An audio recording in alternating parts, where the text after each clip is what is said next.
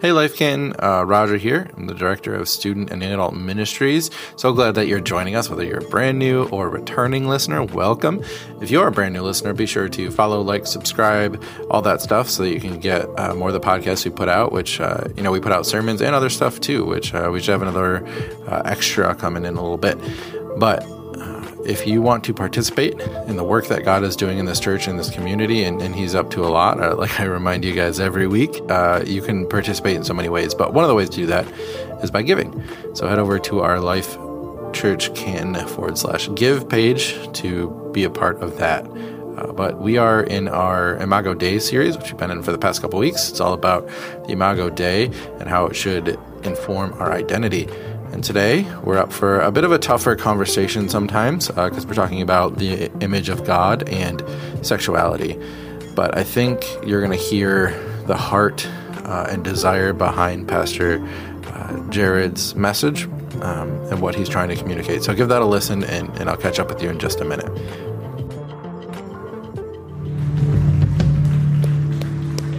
Amen.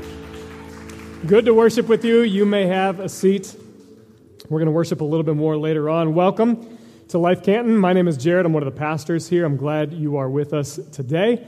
Um, we are in a series called Imago Dei. We've been talking about the image of God. That's just a fancy Latin phrase for the image of God. We're talking about that in terms of identity, which is all about a way of being more than a way of doing. That'll make sense a little bit more later on. But I also want to warn you just one last time if you didn't hear Roger at the beginning, or if you didn't uh, get the email, or if you are not on our social media, uh, we are going to be talking about identity as it relates to sexuality today. So if you do have younger ones in the room and you're not sure you're ready for them to hear this message just yet, uh, you can make those arrangements up to fifth grade. We uh, have Life Kids available for you. If you want them to stay seated in here, that's fine too. I will say this uh, my, my son is in fifth grade, and he is 11, and, uh, and we've already had this conversation last year. And so anything that I'm about to say, I feel comfortable talking about with him. So if that gives you some kind of a barometer for, for where we're going to go today. Um, we are talking about this. It's a, it's a challenging topic, um, and we're going to be discussing it first by our position paper. And if you're not familiar with what that is, uh, for the last several weeks now, and even in, back into November of 2020, we started these position papers. They're basically papers on a little bit harder topics, people wanting to know, like, where does the church stand on some of these matters? And so we created these position papers. We created one on identity, which is available to you already. We did that one a couple weeks ago. This one is on sexuality. If you want to read along with me, uh, you could do that. If you have a phone, a smartphone, you can go to lifechurchcanton.org slash now. Lifechurchcanton.org slash now. And if you scroll down a little bit, you're going to see both the identity paper as well as the sexuality paper. And all of that's available to you. I also want to say this I am not going to be able to answer every single question that you have. I'm just not. In the limited time that I have, you're probably going to come away with even more questions than answers. And all of that is okay, and all of that is normal. Okay, so what we need to do with that, though, is continue to have good, healthy, civil, respectful, trustworthy conversations. This is just one medium me talking to you, you sitting and listening. Uh, that's only a part of the way this conversation starts, but that's not where it ends.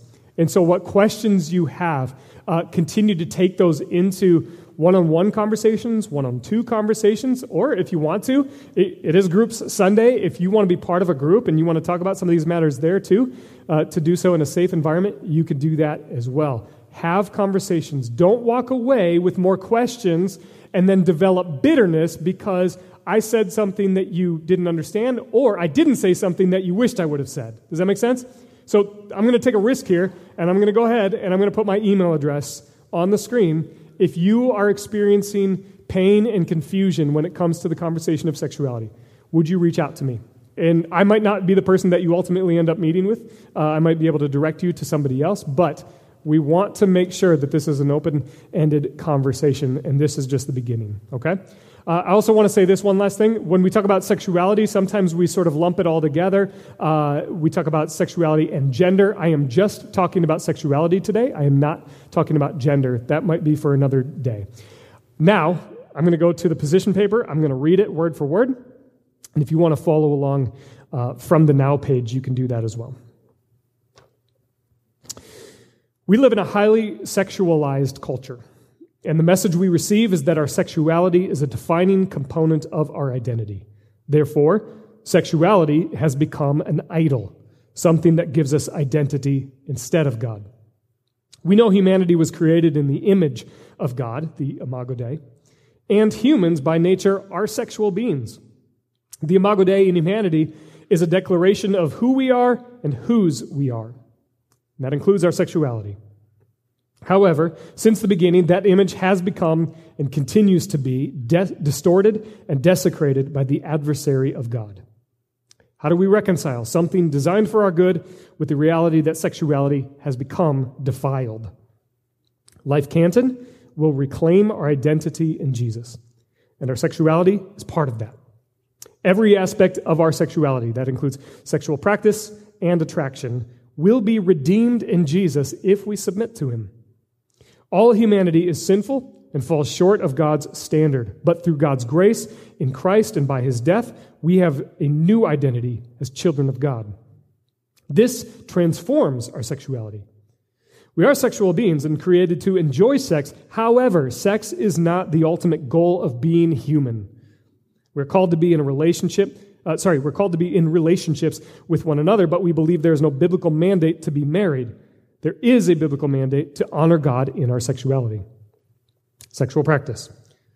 Sex is to be experienced within the boundaries of a God honoring marriage between a man and a woman who submit to one another out of reverence for Christ. All of us should endeavor to live up to this purpose of sexual practice, married or not. We recognize that all of us are still pursuing this standard of God's plan for sexual practice. And this pursuit can be an incredibly complex and challenging journey. Those who practice sex outside of a God honoring marriage and those who engage in homosexual sex are not worse than or other than any individual who fails to live up to, the, to God's standard for sexual practice. We will not shame and condemn anyone, but instead help all to reclaim their identity that is being transformed in Jesus to experience belonging and redemption. When we are humble, compassionate, and hospitable with each other, we create the environment for transformation through the Holy Spirit. Sexual attraction. Sexual attraction, whether to the same sex or opposite sex, isn't sinful, but it is something we must all submit to Christ. And our sexual practice must reflect God's plan and purpose. The ultimate goal of submitting our sexuality to Christ is the transformation of our entire identity as children of God. This ongoing process is best done in compassionate communities where the standard of God's plan for our sexuality is held up and the environment to encounter Jesus is created so that all can reclaim their identity in Jesus. As we've often done with our position papers, I just want to remind us to take an opportunity to take an account of what you're thinking, what you're feeling, what emotions you're processing as you hear those things. And that's just one sheet. there's a whole lot there that's, that's discussed, and there's a whole lot that's not there that maybe we want to discuss. And all week long, I've been wrestling through well, what am I supposed to talk about after reading that? What needs to be said? What should we unpack here? Should I present a whole biblical overview of sexual ethics? Should I address the six or seven verses that talk about homosexuality? Which, by the way, are almost always often taken out of context in order to demean and degrade people with same sex attraction? Or what about the hundreds of verses about heterosexuality? Should I talk about all of those things? Or should we just focus on the topic of sex outside of marriage and just hone in on that topic? Where should we go? There's a million different directions that I could go with this talk in the limited amount of time that I have. Now, here's the thing no matter what, in my experience as a pastor, having given lots of talks about sex and sexuality, every single time, every single message that I've ever given, I have always had at least one person come up to me afterward and say, You were too lenient on sexual sin. And at the same time, I've always had another person come up to me and say, You're too condemning in your tone.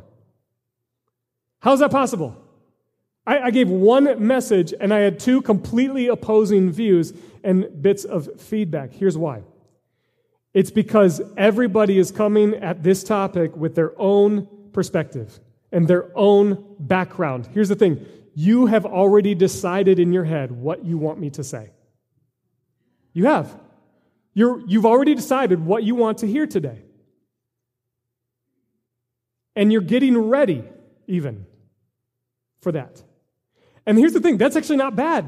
And it's not wrong. That's not me calling you out. I'm actually just stating a reality because the reality is, is we all have our own lenses that have been formed by our experiences. The way in which we see the world, the way in which we see the topic of sexuality. It, it's already been formed in us. We can't help it. And so it has caused us to decide what we already want to hear or not hear. What I'm asking you to do today is to submit your lenses to God. To actually maybe put on the lenses of somebody who does, doesn't have your experience. And begin to enter into empathy and humility and compassion as we talk about this. So here's what I ultimately decided where to go. Answering the simple and yet profound question what would Jesus do? Right? What, what would Jesus do? What would Jesus talk about? What's the Holy Spirit leading me to say? And so, what I arrived at is talking about a way forward. What's the way forward for all of us? I think the church, in my experience and in the past, I don't know what your story is, has done a whole big job bringing about more shame and condemnation I want to talk about a way forward. So, one of the passages that's referenced in our position paper is John chapter 8, verses 1 to 11. If you have a Bible, you own a Bible, you can go there with me. Otherwise, the words will be on the screens. And if you don't own a Bible, we would love to give you one. That's our gift to you. Just let us know. We'll help you out. But here we are in John chapter 8, verses 1 to 11. Jesus returned to the Mount of Olives, but early the next morning he was back again at the temple. A crowd sued and gathered, and he sat down and taught them. As he was speaking, the teachers of religious law and the Pharisees brought a woman who had been caught in the act of adultery. They put her in front of the crowd. Teacher, they said to Jesus, this woman was caught in the act of adultery. The law of Moses says to stone her. What do you say? They were trying to trap him into saying something they could use against him, but Jesus stooped down and wrote in the dust with his finger. They kept demanding an answer. So he stood up again and he said, All right, but let the one who has never sinned throw the first stone. And he stooped down again and wrote in the dust. When the accusers heard this, they slipped away one by one, beginning with the oldest, until only Jesus was left in the middle of the crowd with the woman. And Jesus stood up again and said to the woman, Where are your accusers? Didn't even one of them condemn you? No, Lord, she said. And Jesus said, Neither do I. Go and sin no more. So, on one hand, uh, we could treat this as a story about sexual sin and how Jesus deals with sexual sin. And on the other hand, this could be a story about the religious leaders and the Pharisees and those who have this sort of self centered moral superiority. And we could talk about that. Where do you identify? Uh, do you identify maybe more with the crowd? You have a sense of moral superiority, or maybe your story is a little bit more like the woman. You've been accused, maybe you've been in sexual sin. Probably most of us, or some of us at least, are like, well, no, there's a third character, this Jesus. I, I think I identify more with Jesus in this story. I, I think I would do what Jesus did in this story. Okay. Okay. Let's talk about the crowd. It's probably where I find myself most of the time. And here's the thing before we judge them too harshly, they shouldn't have done that. They should have been more loving. Here's the thing they were actually doing what they were supposed to do. They were simply being obedient to how they understood their scriptures, the Old Testament, which we as Christians, we got to deal with. We got to figure out where we stand with all of that.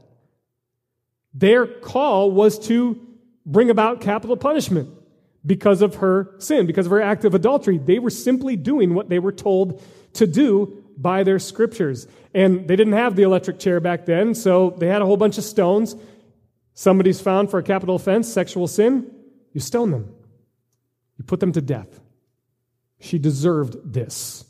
And they used the scriptures to challenge Jesus on this.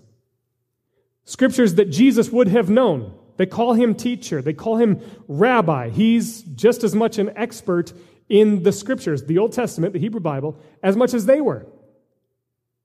So they challenge him with their own literature. And here's the thing Jesus' response, it could have just been, no, no, no, we're not going to do that. But that would have discredited him as a rabbi. Jesus actually permits it. He permits the stoning. Did you, did you see that? Before we go to the end of the story, Jesus says, All right. All right. He actually says, Yeah, go for it. Go for it. Tell you what, let's up the ante a little bit. Let's change the game. We'll just a little enhancement to this whole stoning festival here. Here we go. Uh, the person who's never sinned, you get to throw the first stone.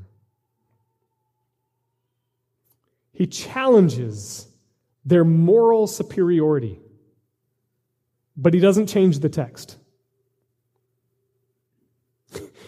this is what morally superior people do. How often can we relate to this? We do what the Pharisees did. The Pharisees took the text, and they know the text, and they used it to trap Jesus. They used it to bring about condemnation, to bring about death for this woman. Here's the thing in my experience, I, I've probably dealt more with people who identify with the crowd than with the woman. In my experience, nothing's changed. Christians, because they're not really sure what to do with the Old Testament, and that seems a little weird and outdated, they absolutely still know what to do with the New Testament, and so they bring New Testament scriptures to the pastor who they feel needs to be more direct and more clear, and in a word, more condemning. And so what they have done in conversations that I've been a part of is to say, hey, hey, Pastor, here's the thing. You don't, you don't seem like you're clear in your message about sexuality. I want to show you Romans 1. And so they go to Romans 1, and they list off all of Paul's lists of things to do and not do, all of the horrible sexual acts, including same sex acts. And then they say, see, see, look, Paul's clear. Paul's direct. In fact, this is how Paul ends what he's saying after his whole big long list. He says, They know God's justice requires that those who do these things deserve to die. Yet they do them anyway. Worse yet, they encourage others to do them well. And my response is typically, Hey, I love that we're looking at the scriptures. Let's do that. Let's read the scriptures together. Tell you what, I'll, I'll, join you. Let's open up Romans 1 together. Let's look through that together. And, and tell you what, let's actually keep going. Let's go to Romans 2, verse 1. Let's keep on reading. And when we read Romans 2, verse 1, it says, You may think you can condemn such people, but you are just as bad. And you have no excuse. When you say they are wicked and should be punished, you are condemning yourself, for you who judge others do these very same things. And that's not meant to be sort of a drop the mic gotcha moment. That, that's not at all what I'm trying to do. You would think that the conversation would change, would alter its tone just a little bit. But here's the thing is that a lot of times these people in these conversations will say, No, no, I don't do those same things. I, that, that's the whole point, Jared. I don't do that. And this is what we do as American Christians is we elevate singled out matters to distance ourselves from people who feel they are on the margins as justification to not have to do life with them. That's what morally superior people do. I'm over here, you're other than, you're less than. I don't, I don't understand what you're going through. I'm just glad I don't have to deal with that. And then we sit here from a distance and begin to judge. But that's not the point of Paul's lists. And it's, it's not even the point of Romans 2 to call out people who make lists. The point of Romans 1 and 2 is to take us all the way to Romans chapter 3, verses 23, which is referenced in our position paper, which says, For everyone has sinned. We all fall short of God's glorious standard. And I could stop there. And we could all wallow in shame. Or I could read verse 24 as well. You need me to read verse 24 today. Yet God, in His grace, freely makes us right in His sight. He did this through you getting all your stuff together. He did this through you figuring out all of your sexuality and what it means. He did this through you being a heterosexual and not being attracted to the same sex. No, he did this through Christ Jesus, not you. When he freed us from the penalty for our sins. You're created in the image of God. It's a way of being, it has nothing to do with your doing. Our doing flows out of our being. Your being is freed in Christ by his grace. Period. And this grace is what informs Paul's understanding of Jesus. And this grace is what informs Jesus' behavior in this situation with this woman and with this crowd, with the morally superior. And what happens is they begin to drop their stones and walk away. Jesus is still left. What he had said was, All right, whoever has never sinned, cast the first stone. Well, guess what? That's Jesus. He's never sinned. Now is the opportunity for Jesus to pick up the stone and to carry out the death sentence for this woman. But he doesn't. Because he knows she's created in the image of God. And her life is just about her being more than it is about her doing. He takes the scriptures, he uses it to point out the moral superior, and then he turns it to life. Scriptures aren't supposed to bring death, they're supposed to bring life. And this is what Paul recognizes when he speaks to the Roman church. Let's talk about those who identify with the woman. It's important to understand some of the dynamics that are going on here. This woman she's by herself. I don't know about you, but I'm wondering where's the dude? Like, where's the guy? She was in the act of adultery. She wasn't doing that by herself. There's somebody else there, and I think it's safe to say it wasn't another woman because then they both would have, be, would have been sitting there. So I think it's safe to assume there's a man involved in this situation. Where's he? Well, in that context, it was almost always the woman who was held responsible for sexual sin. I'm not sure much has changed in our modern day either, especially after plenty of conversations with some women and their experiences. And here's the thing we don't know the details of this woman's life. We don't know her backstory. We don't know where it goes from here. We do know that women were treated as second class citizens. Often they were used and abused sexually. So we don't know if this was a consensual act of adultery or not, or if she was forced into this. And yet here she is, pulled, literally pulled from the act of adultery, which means she's most likely naked, exposed, humiliated in front of a crowd. This is a public execution. Here she is. She's got to be thinking. Even after the accusers drop their stones and walk away, it's not all over for her. She's got to be thinking this situation, this encounter, is going to follow me for the rest of my life. The shame, the exposure, the humiliation that she's experiencing, this is going to be her identity. Every time she walks across the marketplace or in the village and somebody sees her, oh, I, I remember that woman. I remember what they did to her. This is going to define her. And so she's got to be wondering. Certainly, Jesus feels the same way about me, too. But he asks, Where are your accusers?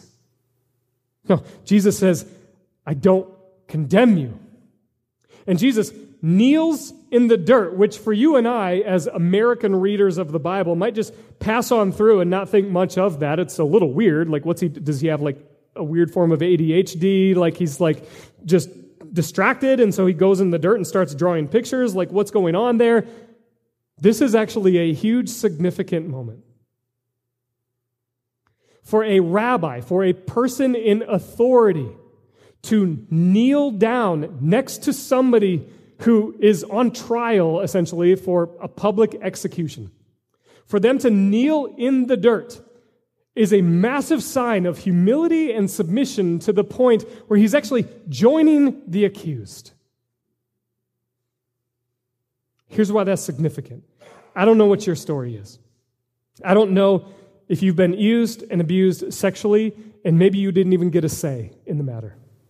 I don't know if you've been uh, consensual in sex outside of marriage or if that even brings any kind of guilt or shame for you. I don't know if you experience same sex attraction, but no matter what, for those of you who feel like you are on the margins in regards to your sexuality, Jesus joins you, kneels in the dust with you.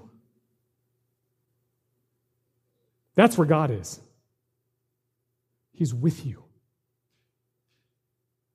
And here's the thing all of those categories that I mentioned, that's not who you are.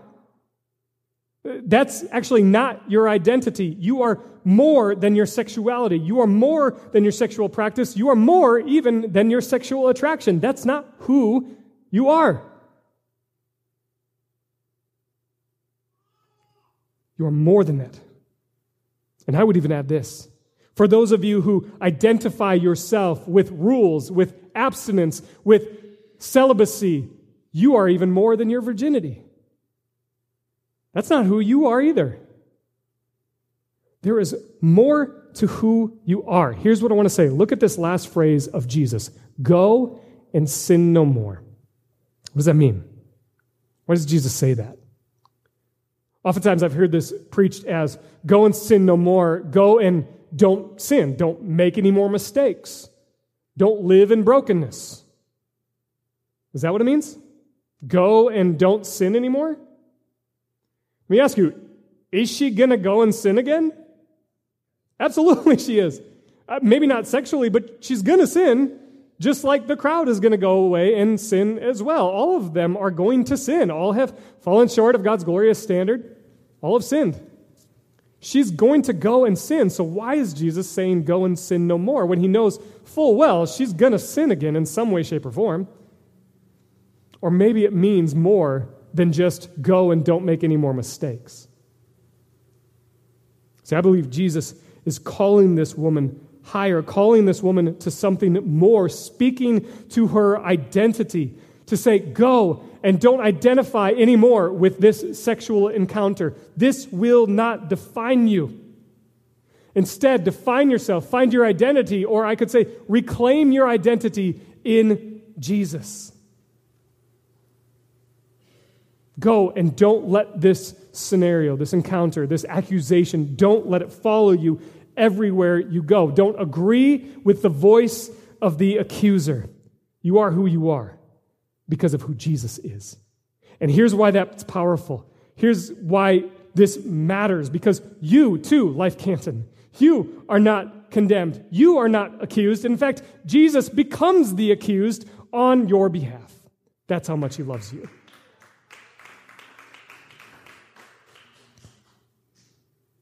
The Imago Dei is about your being, not about your doing. You are a child of God. That's your title. That's your identity. So, what is the way forward? I want to give us some items to think about as we go throughout this next week. First of all, for those of you who identify more with the crowd, put down the stone. Put it down. Grow in empathy. Don't stand over here and point, but instead create an environment, a safe environment for relationship, for conversation, for openness. Begin to understand where somebody's coming from. Do life with people. See, it's really easy to pick up stones and to get ready to throw them when you have nothing to do with that person. When you have done zero life with that person, when you have no idea what their story is, it's super easy to pick up a stone. Put down the stone. But don't walk away. Kneel in the dirt. Get into the dust with the accused, with those who feel other than, who feel less than. That's actually that's a biblical mandate. To join those who are on the outside. Why? Because we've put them there. Here's the thing. We can't just be reactive to this. We also have to learn to be proactive. Be proactive. For those of you who are parents or who are educators or you have young people regularly in your presence, be proactive. Talk to young people about sex and sexuality. I mentioned I talked to my son about this when he was 10, right before he turned 11.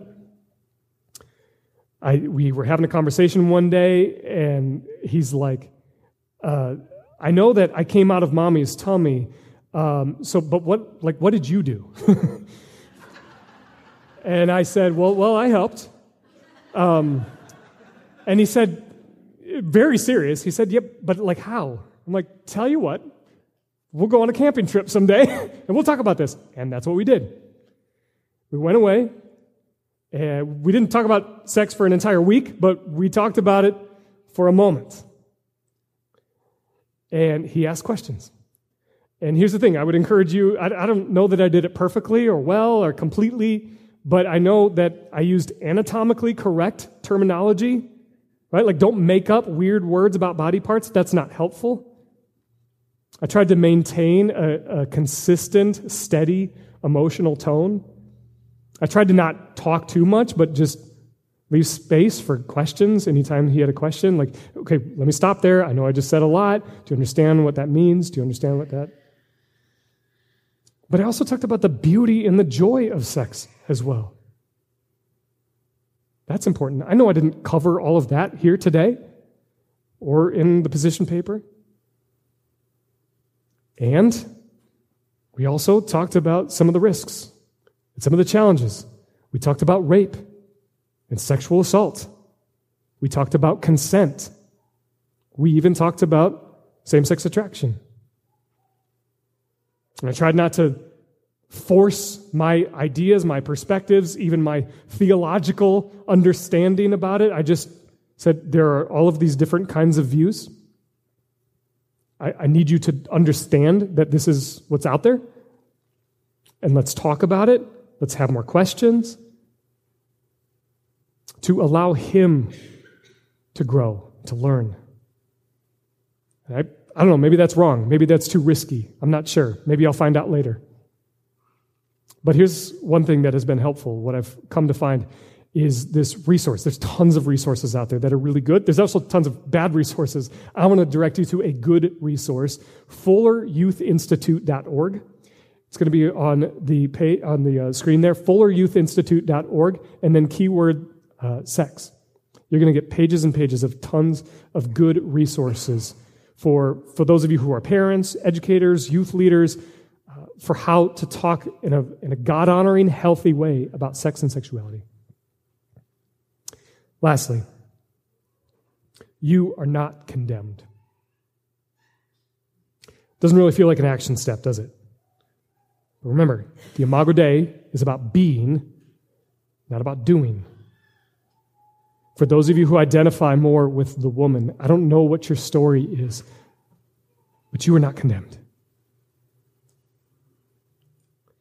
I do specifically want to, I guess, pastorally speak to those of you who experience same sex attraction. Whether you identify as gay or lesbian, bisexual, I don't know what your story is. And I have sat with and listened to many gay, lesbian, bisexual individuals, and I guarantee you every one of their stories is unique. I've sat with their family members their friends, their advocates and allies, and listened. And what I have found to be consistent is a call for clarity from the church as well as a radical love. And it gets hard and it gets messy. And there's all kinds of stories out there. I can remember specifically a very vivid story several years ago, sitting in my office at my last church across from a 16 year old boy who was gay. And the reason he was in my office, along with his mom, is because he had many failed suicide attempts, because he was gay. And the reason he was brought to this position, partly, was because his father, his mom and his dad were divorced. His father lived in another state. His father was a pastor, and his father called him regularly, weekly, to remind him hey, you're going to hell unless you can get this figured out.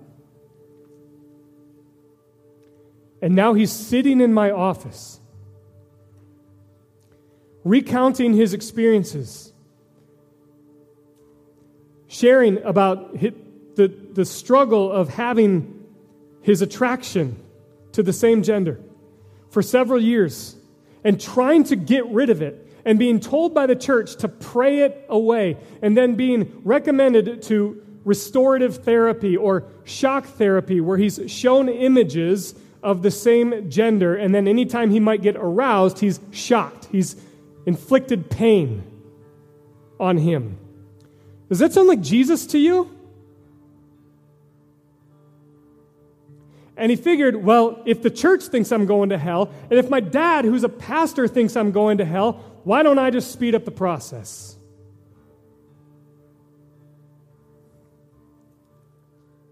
I've had way too many conversations with morally superior people who have all of the rules, all of the right things to say to this young man, but never once have they sat in this office across from a young man who is ready to be done with his life because this is what he's been dealt with.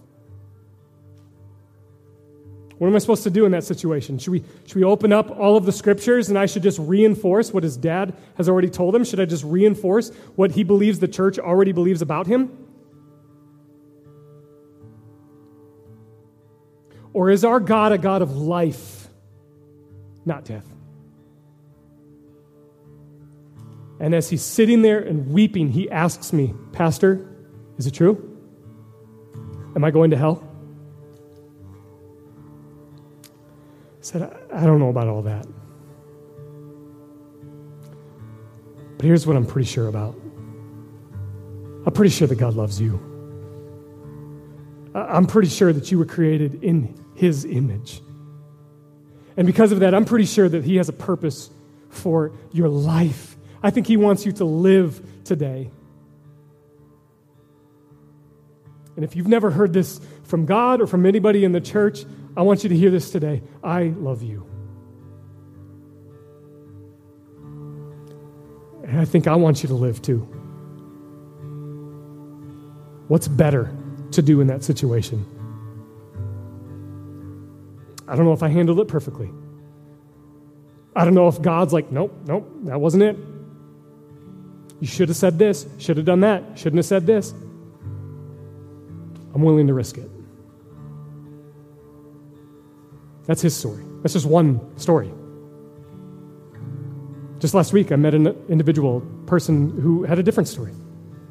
Young woman who grew up with same sex attraction and struggled with it and called it that, called it a struggle. And I just began to ask her, like, can you tell me more about that? What, what, did that look like for you? What did that mean for you? And she ultimately said, I feel like God delivered me from that. And she said this phrase that I thought was incredibly helpful, especially in relation to our identity position paper that thoughts and feelings are fleeting. She said, Thoughts and feelings are meant to be indicators, but not dictators. I love that line. She has a different story. I asked her, What would you say to individuals who identify as gay or lesbian or bisexual in our church? What would you say to them? I want to read what she said. I would say, that you are lovable and loved by Jesus right now. He wants to walk with you right now. I pray that you will seek to encounter Jesus and find community here with safe, genuine people who love you.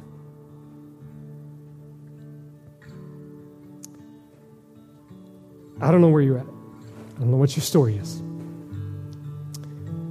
If you're gay, lesbian, bisexual, or even if you engage in sex outside of marriage, I don't know if you feel like you're going to belong here. I don't. Maybe you hear our position on sexuality and you're like, ah, yeah, I can't, I can't be part of this church.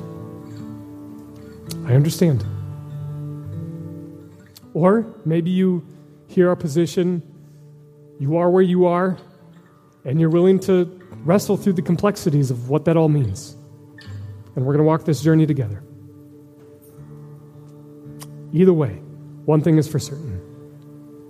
If you are gay, lesbian, bisexual, you have sex outside of marriage, we will never tell you you can't be here. We'll never, we'll never say it. I recognize it gets more complex when you talk about staff and leadership and pastors and marriage, and I understand all of that. But we will never tell you to leave. For those of you who this is your first Sunday here, you're like, whoa, this is more than I bargained for. I hope that you understand the character and the heart of Jesus today and that you encounter him as well. And if you don't know Jesus, here's the thing that I know about him. He takes us the way we are, all of our mess, all of us, and He makes us into something beautiful for His kingdom. We're going to sing a song about that in just a second. But I want you to take this as an, as an opportunity to pray commit your life to Jesus, to invite Him into your life, and to allow the Holy Spirit to begin the work of transformation within you.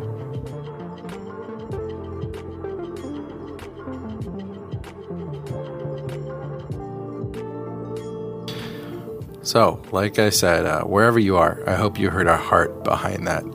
Uh, the heart that we are all called to reflect the image of God with our sexuality and also our desire to welcome and love those from all walks of life, um, wherever you are with this issue. Uh, like Pastor Jared said, uh, I think really powerfully, you, we will never tell you that you don't belong. Uh, you belong to God, and so you belong to us. But if there's anything you're going through, whether it's something to do with what we just talked about or anything at all, and you need prayer or support, uh, we have a lot of ways for you to receive that. Um, you can reach out to request prayer uh, via the the uh, now page in our connect card or just in person also this week was groups sunday and uh, we have signups open right now for life groups to join where you can receive uh, support and care in community so be sure to take advantage of that opportunity. But I hope you have a fantastic week. I hope you feel the love of God this week. Um, I hope you see Him moving and working in your life. And we will catch up with you next week. See ya.